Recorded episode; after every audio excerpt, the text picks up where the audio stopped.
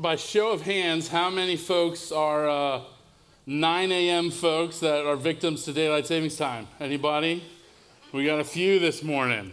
Yeah, welcome. This is second service. Hopefully, you met some new friends. Uh, glad to have you with us. You can see we are a fun bunch here at 1045. We like to have a good time. Uh, so we're glad to, glad to welcome you in. If you're new and visiting with us, we are so glad that you're here. Again, daylight savings time and the rain, and you made it here anyway. We're so glad to be able to worship with you this morning. Thanks for joining.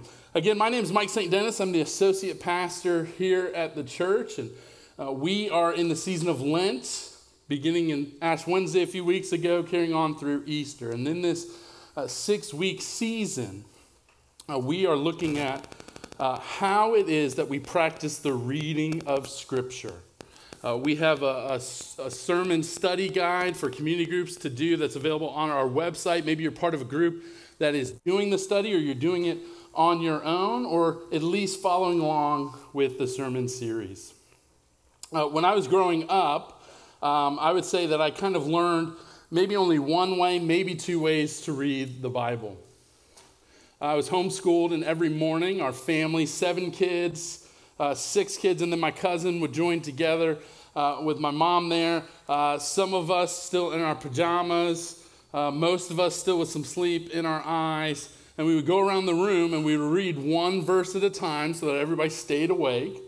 Um, and you didn't really listen when other people were reading, you just listened to follow along to make sure you didn't miss a beat when it was your time to read. And then we would go through and make sure that we got in our daily chapter or two or three.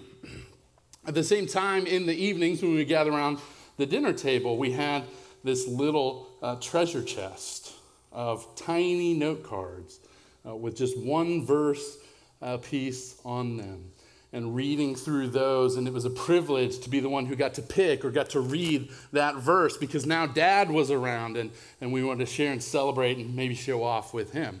Uh, and then I remember in our bathroom, of all places, there was a lot of scripture too. Right in the on the walls and picture frames, there's this little like flip the verse over kind of thing. I don't know what you call it. Uh, I think maybe even we had a toilet topper that said, "This is the house of the Lord" or something like that. Um, so a lot of exposure to scripture, but, but very much kind of formed in just a handful of practices. And I remember getting older and wanting to make my faith my own, especially when I, even when I started work here and I wanted to, uh, to, to study more of the scripture and develop that habit and that practice. Uh, my mom gave me one Christmas uh, a collection of like 60 CDs that was the Bible audiobook, read by actors like Sean Astin and Louis Gossett Jr. and Jon Voight. And so I remember like putting them on on my commute to commute to school, um, listening and following along, and, and, and thinking like again like I just got to make it through Scripture. I to get through my chapters of the day in the way that I was formed. And then somewhere around the Psalms, as Sean Astin, the voice of David, was reading to me, I kind of lost it. The CDs went in the trunk, and that was kind of it. And a lot of times, uh, uh, or, or, some of the time, our practice of reading scripture can kind of go as follows. Uh, you, I mean, you know what it's like to kind of just have this practice you know is valuable. You've got a lot of richness out of it, it's, it's impacted your life in positive ways. Uh, but then sometimes we fall off the wagon, and especially if you have that check the box, make it through. Sometimes uh, the fruit doesn't kind of match the investment that we make. But I would say, absolutely, now uh, I see the fruit of, of all this work that my family put in, this time that was spent earlier in my days. A lot of comprehension, a lot of time studying the Word. One of the things that unpacked it, unlocked the reading of Scripture for me, though, was learning additional practices. Instead of making it through one chapter at a time or two chapters daily and keeping up with your Bible in a year plan or whatever it is, uh, I really remember over the last six, seven years the way that meditating on smaller chunks of Scripture has really helped make the story so much more rich. I like to think of it uh, before as like uh, the way that I grew reading was kind of like going to the buffet, right? You just go over and over and over again through the line and you show up, and it doesn't matter that the chicken's not any good. You just show up because you're waiting for dessert anyway. Uh, and you go through that way. But, but when we meditate on Scripture, it's not like going through the buffet line, it's like sitting down to fine dining. It's like sitting down uh, to that cool cup of water on a hot summer's day. It's sitting down to savor, to be refreshed, to unpack the greater story, uh, to hear the, the eternal song being sung. Our, our topic this morning, as you might have been able to guess, is meditating on Scripture. Meditating on Scripture. And, the youth, right about now downstairs, they're being asked the question uh, is meditation in the Bible? Because we know meditation is a common cultural practice. And according to a Times Magazine article in 2016, the reason why meditation has become part of our social fabric and consciousness, practiced at companies like Google in their Search Inside Yourself program is because of Oprah. And Oprah's feature of uh, Deepak Chopra's book on meditation in 1996. And so now, when you go Google, you can read about Google's practices of meditation. You can read about the six time champion Chicago Bulls practices of meditation in the 90s, the Beatles' uh, practice of meditation, Madonna, and all sorts of tech CEOs and the like. So when I went this week to find out how it is that we meditate, uh, I Googled it. And I went past the Times Magazine article and the American Psychological Association article, and I got to WikiHow. It's got pictures, and that's more my speed. The first picture there is a picture of a tree and someone standing outside it. To meditate in our culture, the instructions begin with going to a quiet, tranquil space, especially if you can engage with nature and get outside. The second step is perhaps my favorite wear loose fitting clothing. You don't want to be obstructed when you're getting into a meditative mindset. Uh, the third is to choose how long you're going to meditate for and basically self diagnose how much stillness, how much awareness, am I in for? Or how much time until the train comes? Or till the kids need picking up? And then the fourth practice, which is also a favorite, is get a stretch in. You don't want to pull something while you're sitting quietly and still by yourself. If you skip on ahead the description of what meditation is about, that maybe you're already familiar with, uh, is, is in our culture, it's called meditation and mindfulness, which I think is funny because the point is to kind of empty your mind, free yourself from distraction, to sit and to be still, to recover some calm, to reduce pain, to grow in awareness uh, in the present moment. All good things, things that God invites us into as well. But is this the meditation that the Bible talks about? It's not. You see, in our, in our culture, in this day and age, the practice of emptying ourselves of noise and emptying ourselves of thought and sitting still in order to kind of regain our own calm, the Bible doesn't teach that we can get there on our own.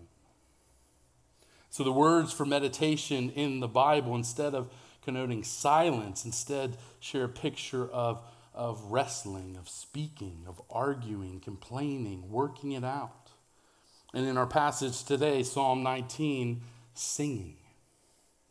And so, meditation in the Bible is not a silent practice, although you might do it quietly and people can observe the talk, but it's about this inner dialogue. It's about the stories we tell ourselves and the story that God is telling. It's about the song that's in our heart. And so, the invitation to meditate in the Bible is to take God's word, to take the things that He said, His ordinances, His decrees, the story about who He is and what He's up to and who we are, and to sit and to work them out. To meditate upon Him, not upon nothing. That His story might become our story and His song our song. If you have your Bibles, turn to Psalm 19, a, a famous passage talking about the doctrine of God's Word. Uh, and it instructs us how to meditate on this Word and make these words our own. Of course, you can follow along with your worship guide or you can just listen as I read. The heavens declare the glory of God, the skies proclaim the work of his hands. Day after day they pour forth speech, night after night they reveal knowledge. They have no speech, they use no words. No sound is heard from them, yet their voice goes out into all the earth, their words to the ends of the world. In the heavens, God has pitched a tent for the sun. It is like a bridegroom coming out of his chamber, like a champion rejoicing to run his course. It rises at one end of the heavens and makes its circuit to the other. Nothing is deprived of its warmth. The law of the Lord is perfect, refreshing the soul. The statutes of the Lord are trustworthy, making wise the simple. The precepts of the Lord are right, giving joy to the heart. The commands of the Lord are radiant, giving light to the eyes. The fear of the Lord is pure, enduring forever. The decrees of the Lord are firm, and all of them are righteous. They are more precious than gold, than much pure gold. They are sweeter than honey, than honey from the honeycomb. By them your servant is warned. In keeping them there is great reward. But who can discern their own errors? Forgive my hidden faults. Keep your servant also from willful sins. May they not rule over me.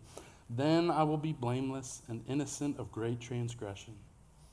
May these words of my mouth and this meditation of my heart be pleasing in your sight, Lord, my rock and my redeemer. This is the word of the Lord.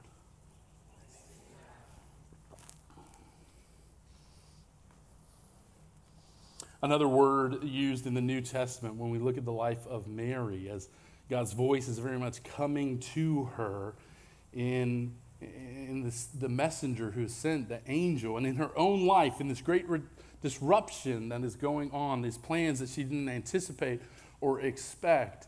It says at first that she, she was terrified, and yet she pondered what was going on. And then, two times later, even as hard words are spoken to her, it says that she treasured these words up in her heart. They became the treasure, the gold, the sweetness to her, wrestling with them, arguing, working them out in her life. Now, there's a metaphor that I want to use. Uh, when you think about meditating on Scripture, I want this idea to come to mind for you. And just full warning, I'm going to beat this metaphor to death over the next 15 minutes. So strap in. I want to talk about cognitive, the cognitive phenomena of involuntary musical imagery, or what's more commonly known as an earworm, or what's universally known as having a song stuck in your head. We all know what it's like to hear the arrangement of some familiar notes and have our brains set off, our bodies start to move as that a reminder and refresher of a song much beloved, much well practiced, comes into being. Or when you hear the arrangement of a few different words that have a special meaning, and your, your brain just automatically turns to your mouth and you just fill in the blanks, finishing the sentence. Let's try this practice on for size. If you know the lyrics, go ahead and fill in the blank. The best part of waking up Or how about this one? Give me a break, give me a break, break me off a piece of that football cream. Any fans of The Office? There you go. Or this one from Tommy Tutone, eight six seven five. Or finally, one of my favorites, who let the dogs out? There you go. Uh, it's, it's almost a reflex at this point, right? There are certain songs and phrases that you encounter that are so well ingrained in your being that they just come out of you automatically. And this is happening in the, in the auditory complex is something called the phonological loop is receiving information. Right? So the way our brains work is we have working memory where we're engaging with the world around us. What's being said, what's being done, all the information is coming in, and then our brain has to hold it and make sense out of it because it might be important information. And so, in that working memory, we hold that information, hoping, and it kind of sets about a loop to try to identify and interpret what it is. And if it gets the interpretation correct, then it moves to our deeper memory to kind of light up and access information that's there. Right? So we're, we had this, this example here where you were being stimulated by the idea of call and response and familiar words and phrases, and your brain starts picking it up. And then it's like a test. And can we fill in the blank? Can we finish the song? But maybe it went deeper than that for you and you had a deeper experience in their memory of where did you encounter these songs in the first place. Maybe you had the, the picture of the commercials in mind or where you were on a hot summer day in 1987. Like uh, all kinds of things could have come out. They happen almost automatically. It tends to be things that we have heard. All right, you, you can't fill in the blank in the song if you haven't heard the tune in the first place but also it tends to be things that we've been exposed to a lot, that we've practiced quite often. That's why it can become almost automatic and reflexive in nature. Meditating on the scriptures. To have our brain think thoughts after God's thoughts. To have our hearts beat after the beat of his heart to have a heart after his own heart, feelings that follow his feelings, so that our hands and feet and our actions can follow his actions.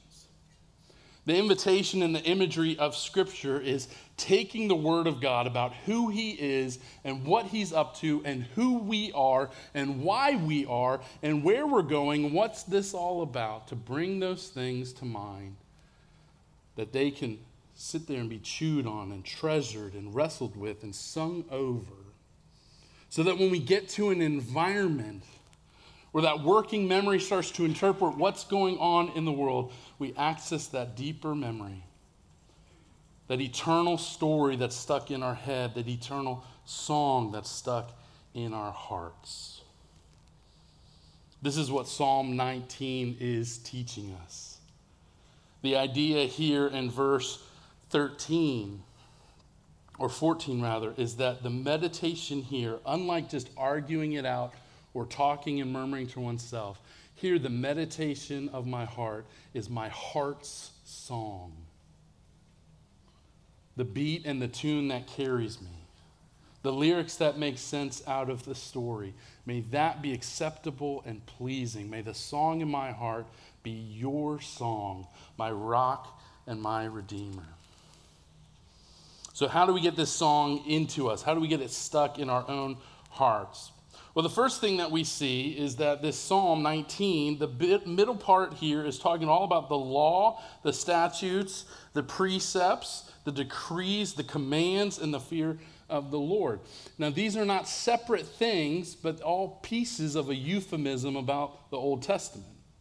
So, when David is writing to talk about the law and the precepts. He's not talking about something else that he's encountered that you'll never see. He's just talking about the Psalms and the prophets and the book of the law and, and Israel's history, going back and reading through the Old Testament. And it's the best description, one of the best descriptions about God's word that can lead us to a doctrine of what is it and, and how do we relate to it and what are we supposed to do with it. But at the very beginning of the psalm is an introduction. What David is getting at in this introduction is that he's not just teaching theology and more things to grip our head, but he's teaching us a song that we have a part in. The introductory statement is that this is a psalm of David for the director of the choir. It's to be sung, to be reflected on, to be pondered, pondered, to get stuck inside of us, to come out automatically the sweetness, the goodness, the delight, the trustworthiness. So, where's this song coming from? Well, in the first few verses here, it says that the heavens are declaring the song, the skies are proclaiming his works. They're pouring forth speech, their voice is going out, and talking about the sun and the stars and the things that God has put in place that are crying out and singing this tune to us. In Romans chapter 1, Paul says similarly that creation is telling a story and singing a song. That from the very beginning, the divine attributes of God, His majesty, His power, His creativity, have been known to everyone. Even if the Word of God hasn't reached them yet, He is proclaiming and declaring this message to them. Throughout the Psalms and in places like Nehemiah and Isaiah, uh, you see this picture of heaven and earth, the stars, the animals, the rocks, the trees, the rivers. Everything is joining together to sing this beautiful song, to find their part in a wonderful symphony proclaiming God's majesty, his power, and his care. So, what this means for us is that that first step on WikiHow of getting out and engaging with Scripture, yeah, we can check the box. We can say that too is something that the Bible is inviting us into to engage with creation, to engage with the world, uh, to see that God's goodness is being declared in the beauty of Stone Mountain, in the, the wonders of the Chattahoochee River, uh, of, of the, these trees, and even the pollen this week, that, that God is up to something in the world. Creation is crying out in a beautiful song to us. We can engage and listen. But here's the thing we also are part of that creation. Your life and your stories, with your ups and downs, successes and failures, your hurts and your victories, and the relationships that you have, and the ones that you've lost, and the dreams that have made up your life, are telling a story as well pointing to a greater purpose beyond your life. And so the invitation to sit and become aware and reflect on it is also a biblical uh, instruction. In the book of Genesis and in Joshua, are invitations to come and reflect on your day, to come and listen and ponder how, in your own creatureliness, there's a declaration about who God is being carried out. So it's good for us to engage with Scripture. It's good for us to engage with nature. It's good for us to engage in silent reflection, uh, to consider and, po- uh, and ponder and become present and aware of what's going inside us, of what's going on before, of what might be coming up. It's good to engage with these things. The message of Psalm 19 is clear on that. But at the same time, what the psalmist says is that they are crying out, they're proclaiming, they're telling a story, they're singing a song, a tune, they're carrying it on, and yet, though their voice goes out, they have no voice. Though their words can be heard, they have no words. No sound is heard from them. So, on the one hand, maybe David is just like he wrote a line, he thought this line sounded better, and he went back. Uh, or maybe he just changed his mind there's a voice that's crying out. No, no, there's not a voice. Oh, wait, but there is a voice. But what the, the scholars see here when we look at this passage is that there is a declaration, there is a voice that goes out. But it's a voice that's a tune, it's a sound, it's a melody. When we reflect on creation and on ourselves, we hear the beauty, the sweetness of that symphony but we also hear those minor keys.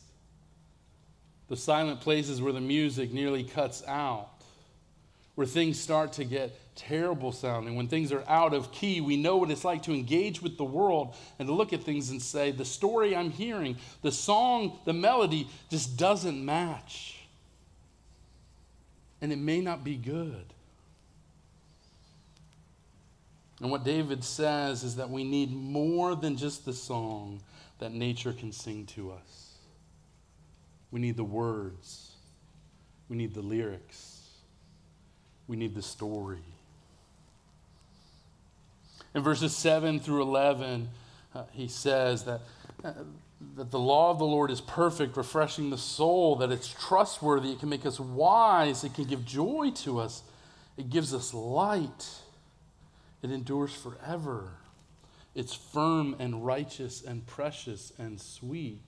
The, the lyrics, the song that we're invited into, not just the melody, but the parts that we can sing and grasp and make sense out of all that's going on in the world, we find that in Scripture. Without the words, we cannot make sense out of the tune.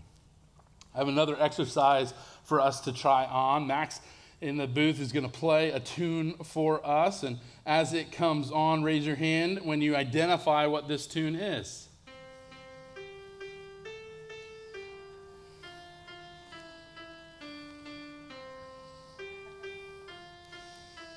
All right, raise your hand if you got Twinkle Twinkle Little Star. Raise your hand if you got Baa Black Sheep. Raise your hand if you got A, B, C, D. It's all the same tune. It's some French tune from the 18th century called Au revoir, something like that.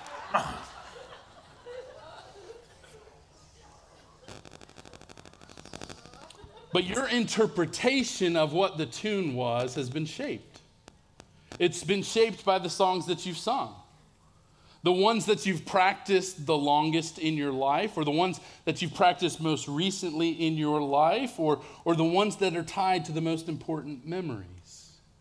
So we can look at the world and all hear the same tune and know that there's a great song being sung. But what song is it?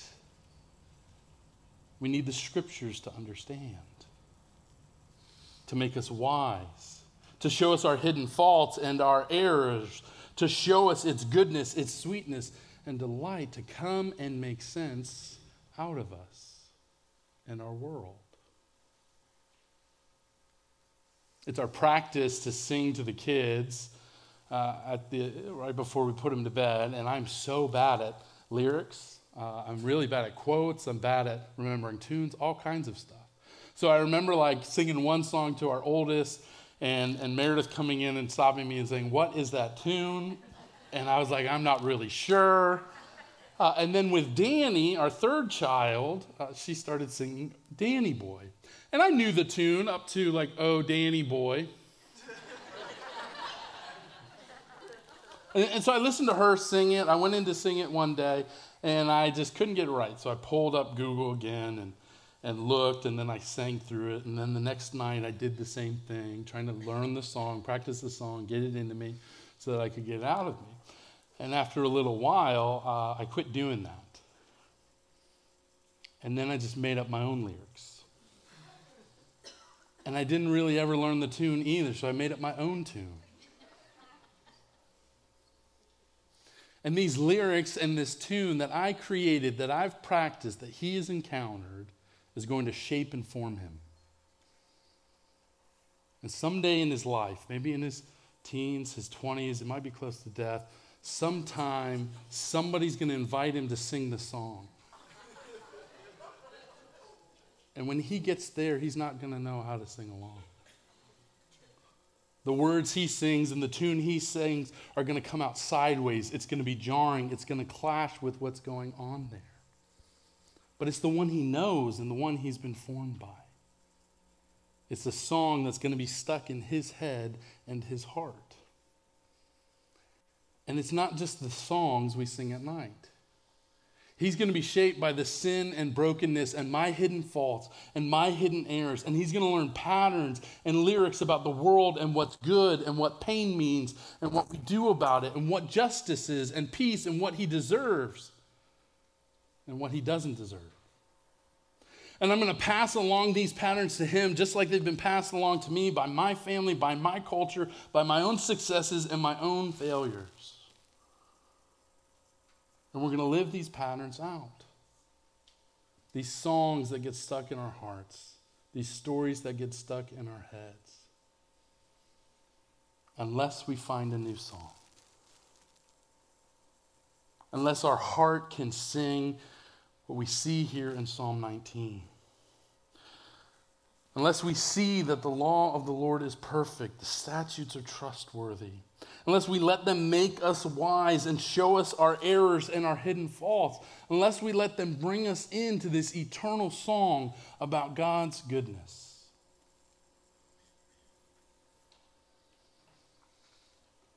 David says, Who can discern my own errors? Forgive my hidden faults. And then at the end, may the words of my mouth and the meditation of my heart be pleasing in your sight, O Lord, my rock and my redeemer. You are meant to sing this song, to join together with all of creation and nature in the ups and the downs, to take part in this eternal song, for it to be a delight and a joy and give you light and make you sure. But when we come to the scriptures, oftentimes we encounter things that we just don't like, things that are hard. Nobody wants to see their hidden faults. Nobody wants those errors to come out. We would rather have the answer who can discern their own faults? Not me, and hopefully nobody else can either.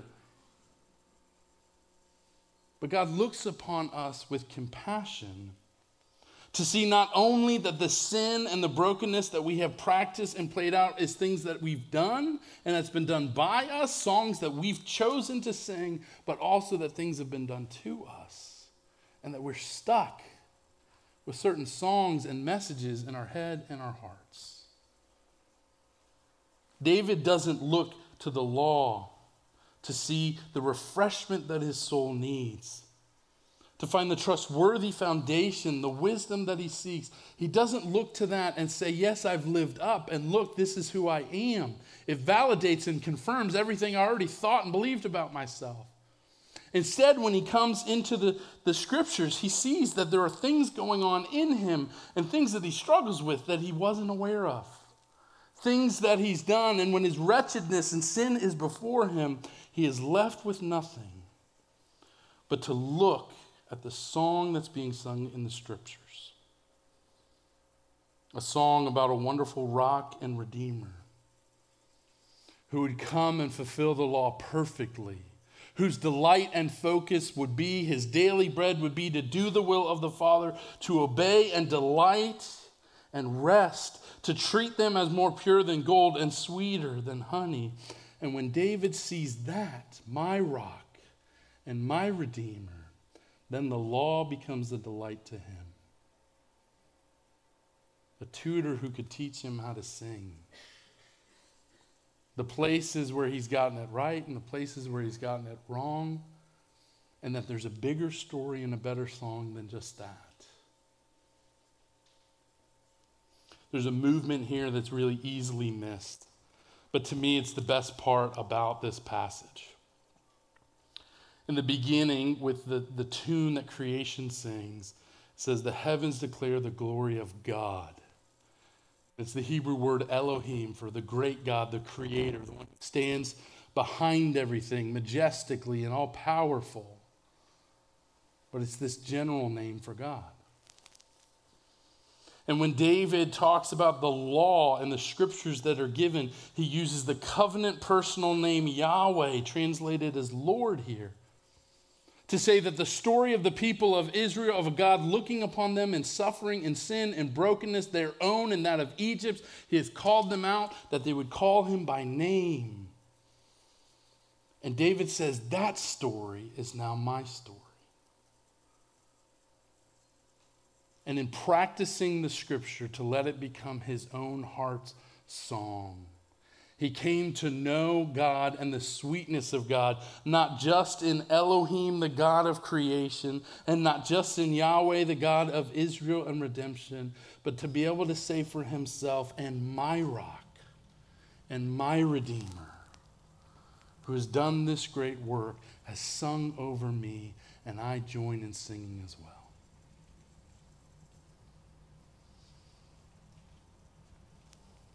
Meditating on Scripture is about getting this goodness about who Jesus is. The goodness, the good news about the story of the Bible, that all of it is pointing to Him and that He is enough. That in Jesus we hear the heart song of God and it beats for us. And when we meditate on Scripture, for that song to get stuck in our own hearts. Then our souls will be refreshed and our hearts will sing. Amen. Would you join me in prayer?